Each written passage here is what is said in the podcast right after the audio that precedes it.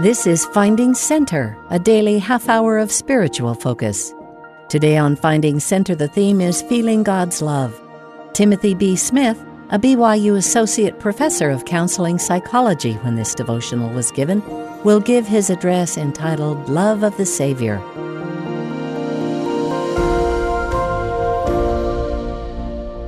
Over the past two weeks, we have seen an outpouring of love on the Brigham Young University campus. When we learned of the death of President Gordon B. Hinckley, students set up spontaneous memorials expressing their love for him. And when the reorganization of the first presidency was announced last week, our hearts reached out in love to President Thomas S. Monson and his counselors. Love is a central principle in the gospel of Jesus Christ. Often asked why people who join the church remain loyal to him, the prophet Joseph Smith explained, It is because I possess the principle of love. All I can offer is a good heart and a good hand. A young man who knew the prophet Joseph Smith later recalled an occasion when, quote, Joseph and some of the young men were playing various outdoor games, among which was a game of ball. By and by, they began to get weary. He saw it and called them together and said, Let's build a log cabin. So they set off and built a log cabin for a widow woman. Unquote. On another occasion, after playing ball with the boys, the prophet gathered up the players and then sent them out to chop and deliver wood to the needy. This kind of love for others is a gift from God called charity. It is the love of the Savior. In the Worldwide Leadership Training broadcast this past Saturday, Elder Holland shared what he called the parable of the homemade shirt. When he was young, his mother would sometimes sew shirts for him, and she did her best work when she followed a pattern. Without a pattern, the shirt might end up with errors. Elder Holland then drew the parallel that the gospel of Jesus Christ provides essential patterns for our lives. Deviation from the gospel pattern is likely to result in error. For example, romantic love is wonderful, but our society distorts romance beyond proportion. It is as if a clean white shirt has been tie dyed and tailored to the point of immodesty, it ends up fitting no one. No wonder so many end up disappointed. When it comes to love, we can take our measurements from a higher standard. The perfect pattern of love was taught by the Lord Jesus Christ.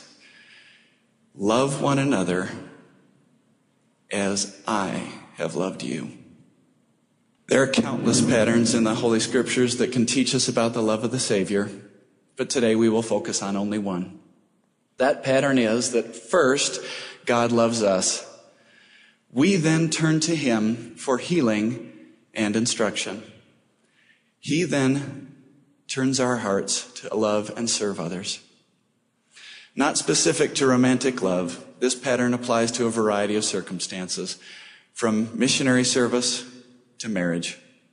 Let's turn to the scriptures for three examples of this pattern Enos, Lehi, and the sons of Mosiah. First, consider the story of the prophet Enos. He said, I went to hunt beasts in the forest, and the words which I had often heard my father speak concerning eternal life and the joy of the saints sunk deep into my heart. First, Enos opened his heart to God. Next, Enos turned to God and was healed. He said, And my soul hungered, and I kneeled down before my Maker, and I cried unto him in mighty prayer and supplication for my own soul. And all the day long did I cry unto him. Yea, and when the night came, I did still raise my voice high that it reached the heavens. And there came a voice unto me saying, Enos, thy sins are forgiven thee and thou shalt be blessed. Enos prayed for his own soul and received a remission of his sins. As soon as he was healed, Enos turned his thoughts to others. He said, When I had heard these words, I began to feel a desire for the welfare of my brethren, the Nephites. Wherefore I did pour out my whole soul unto God for them. And I prayed unto him with many long strugglings for my brethren, the Lamanites. First, Enos opened his heart to God.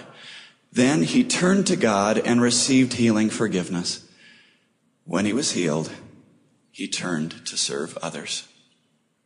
A second example of the pattern is found in the vision of the tree of life by the prophet Lehi.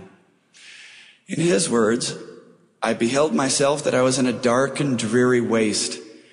And after I had traveled for the space of many hours in darkness, I began to pray unto the Lord that he would have mercy on me.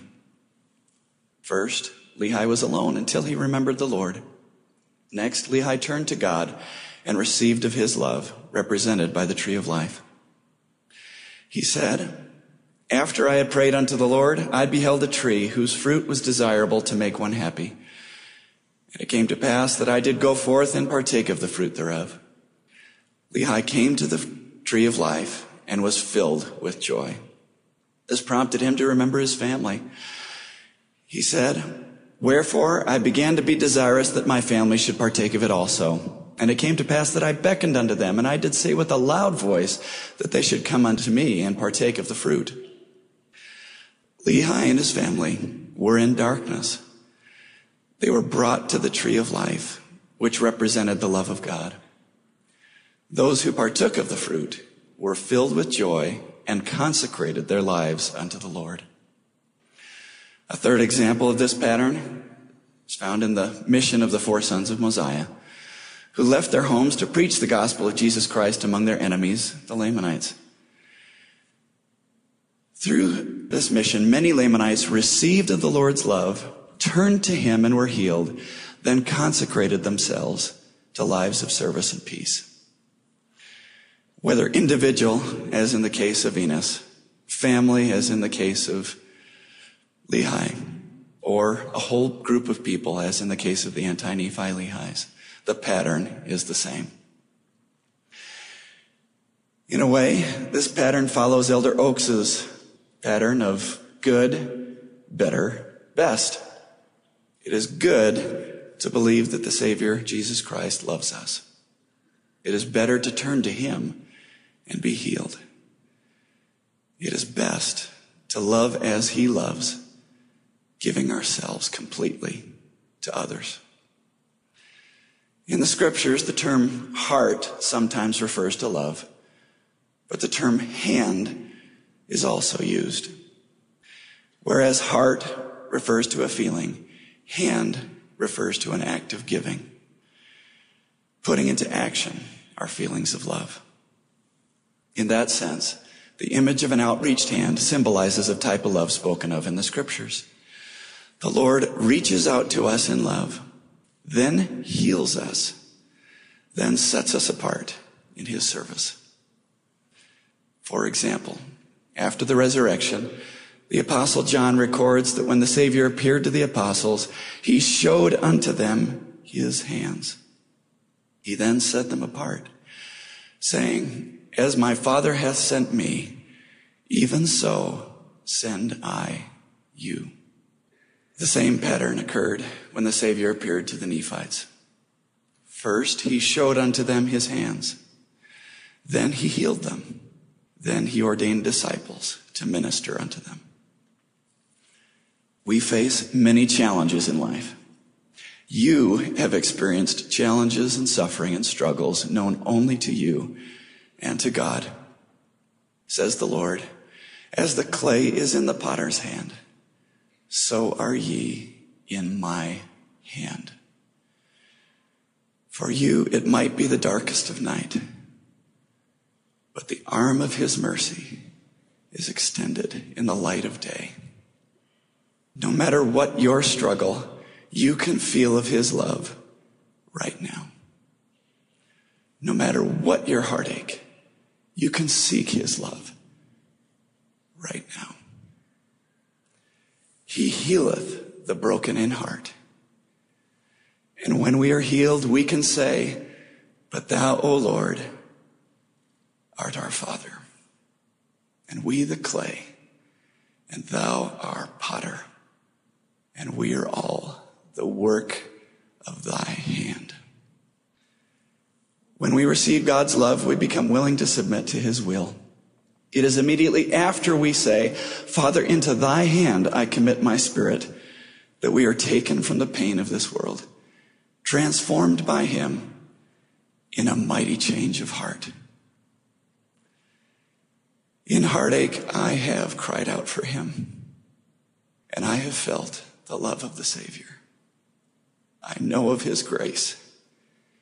He is love. The mercy of the Lord is from everlasting to everlasting.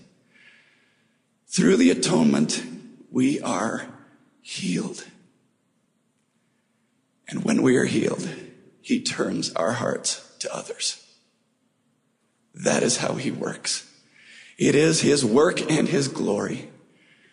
When we submit our will to his, we receive the greatest gift of all. We do struggle in this life, but the pattern of our Savior's love accounts for our limitations and growth over time. He works with us according to our abilities and needs, which change in every stage of life. As children, we need to receive we need love. As we grow older, we gain a personal witness of God. We need forgiveness as we hurt ourselves and others. As adults, we shoulder responsibilities in family and community. The pattern reflects our progression. When we are healed, we give. Our Father in heaven invites all of us, his children, give and it shall be given unto you. Freely have ye received, freely give. Said the psalmist, because thy loving kindness is better than life, I will lift up my hands in thy name. Our hands become his when we labor in his name. You can lift up your hands to serve. You have gifts to give. What are they? Like President Thomas S. Monson, you might follow the Savior's pattern of love by visiting the sick and the afflicted, the fatherless and the widows. But whatever your inclinations might be, the BYU Center for Service and Learning offers dozens of service learning opportunities, at least one of which will be suited for your needs. I hope we overwhelm them with requests. Chances are you already know someone in your family who needs of your love. Or know someone who needs the truths of the gospel. Both missionary service and marriage qualify as service learning opportunities. Because marriage and missionary service might be on the minds of at least one person here today, they deserve further attention. First, missionary service. A member of our ward, Sister Sharon Paulson, joined the church 13 years ago, and the gospel transformed her life. She sought all she could do to further missionary work. So for 10 years, she has served as a cook in the Missionary Training Center. Chances are many of you have been blessed by her service. Although her offering may have begun as the equivalent of five loaves and two fishes, her hands have become his in feeding thousands. Like the four sons of Mosiah, once we have been healed by the Savior, our desire is for others to receive his same love. When the love of the Savior is our motive, we become missionaries, full time or not. Said Elder M. Russell Ballard, some members say, I'm afraid to share the gospel because I might offend someone. Experience has shown that people are not offended when the sharing of the gospel is motivated by love and concern. How could anyone be offended when we say something like this? I love the way the church helps me. And then add whatever the Spirit directs. It is when we appear only to be fulfilling an assignment and we fail to express real interest and love, that we offend others. Our niece, currently serving in the Raleigh, North Carolina mission, has shared with us recently that she has made it her goal to see everyone she meets as her literal brother or sister. Such love is motivated by the love of the Savior. She says that perspective has made all the difference. Missionary service requires genuine love. We may be called to serve, but we cannot serve truly without that qualification. With that qualification, charity and love qualify us for the service of our Heavenly Father. Having that qualification, missionaries fulfill the Lord's request, quote, let them lift up their voice and declare my word lifting up holy hands upon them. For I am able to make you holy. Missionaries follow the pattern of the Lord. They help others first to receive his love, then turn to him and be healed, and then commit the remainder of their lives to his service. For the person still thinking about marriage, it's now your turn to listen. The 13th article of faith proclaims, if there is anything virtuous or lovely or of good report or praiseworthy, we seek after these things. We seek after marriage. But what kind of marriage? We often hear people speak of eternal marriage or temple marriage. But what kind of marriage is that? Said Elder Marlin K. Jensen, eternal marriage is godlike marriage. The term eternal describes the quality of marriage as much as its duration. Type of marriage would our God have?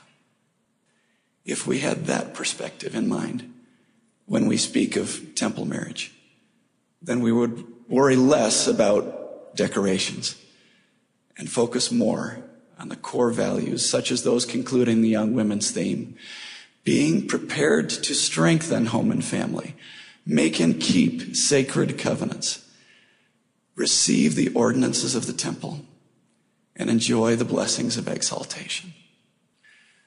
Let me tell you about a young couple who lived that way.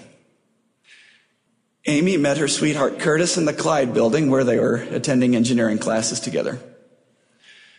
Curtis was a returned missionary serving in his elders quorum. He loved the Savior, and Amy knew it because of how he served others and how he lived his life. They were sealed in the Mount Timpanogos temple, and Curtis continued to serve Amy and then later their little daughter in countless little ways. Family came first, balanced with responsibilities as student, counselor in a BYU freshman ward bishopric, and member of the BYU Ultimate Frisbee team.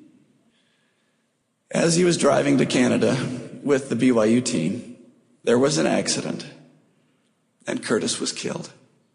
Amy and Curtis's marriage is eternal, but it is not eternal because he has died. It is eternal because of how he lived, serving others and honoring his temple covenants. Regarding his marriage, President Gordon B. Hinckley said, in our long life together, I cannot remember a serious quarrel. If every husband and every wife would constantly do whatever might be possible to ensure the comfort and happiness of his or her companion, there would be little, if any, divorce. Another example of such dedication in marriage comes from a woman I know who was an English major at BYU. She met her sweetheart in Provo, corresponded with him throughout his mission to Germany, and then later throughout her own mission, also to Germany. Three and a half years writing letters. They were sealed in the Provo Temple a few months before their graduation from BYU.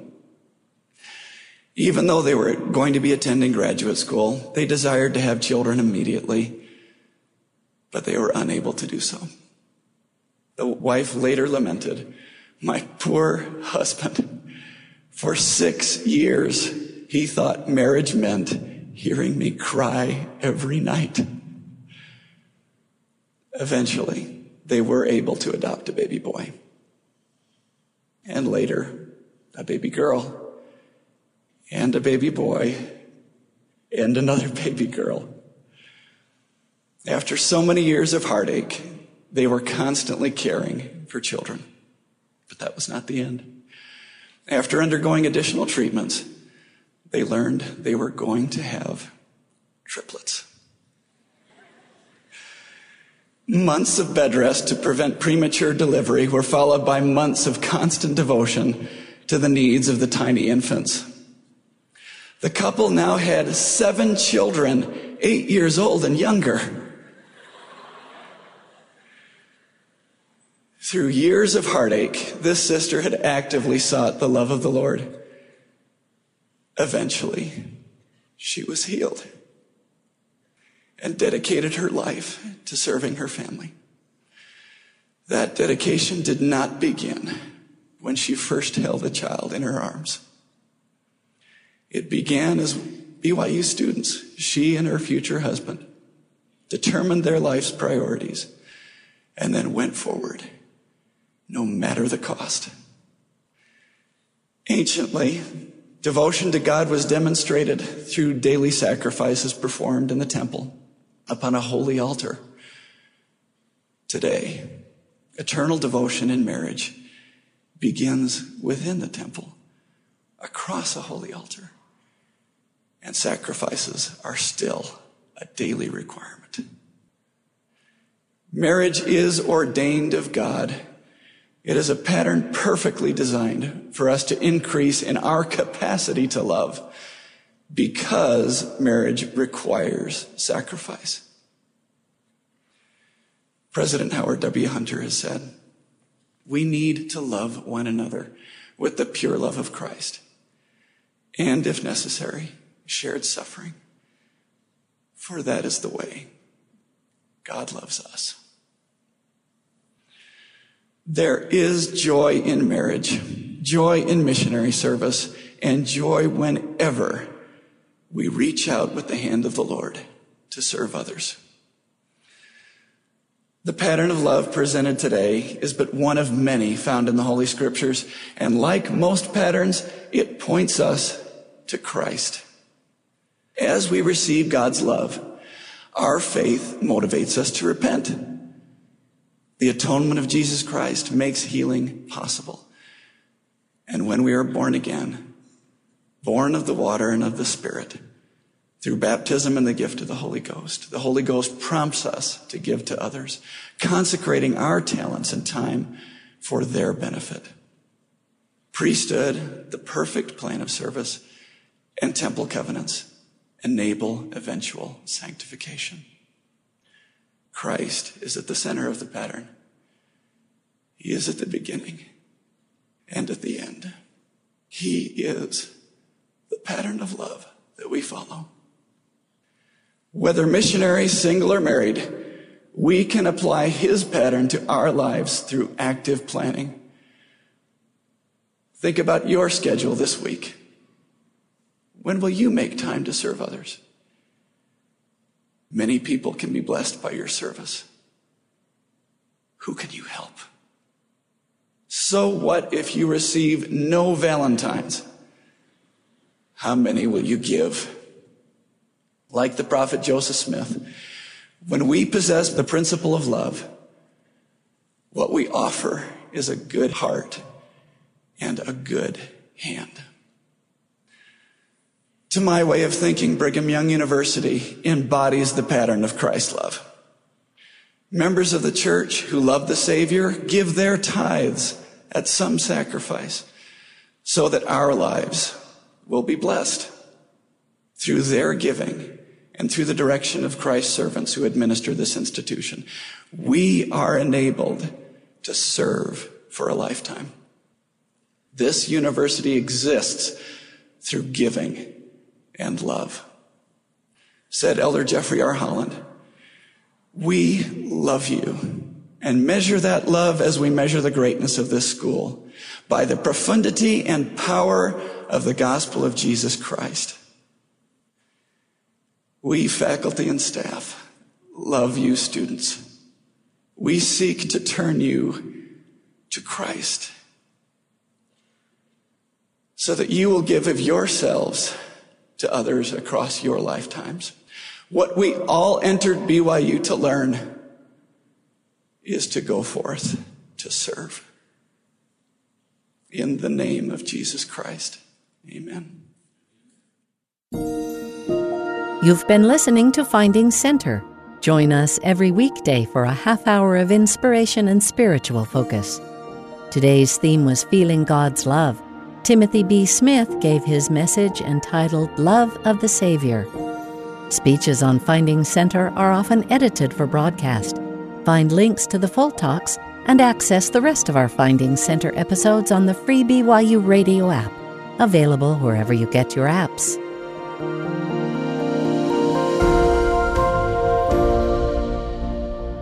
Finding Center is a production of BYU Broadcasting.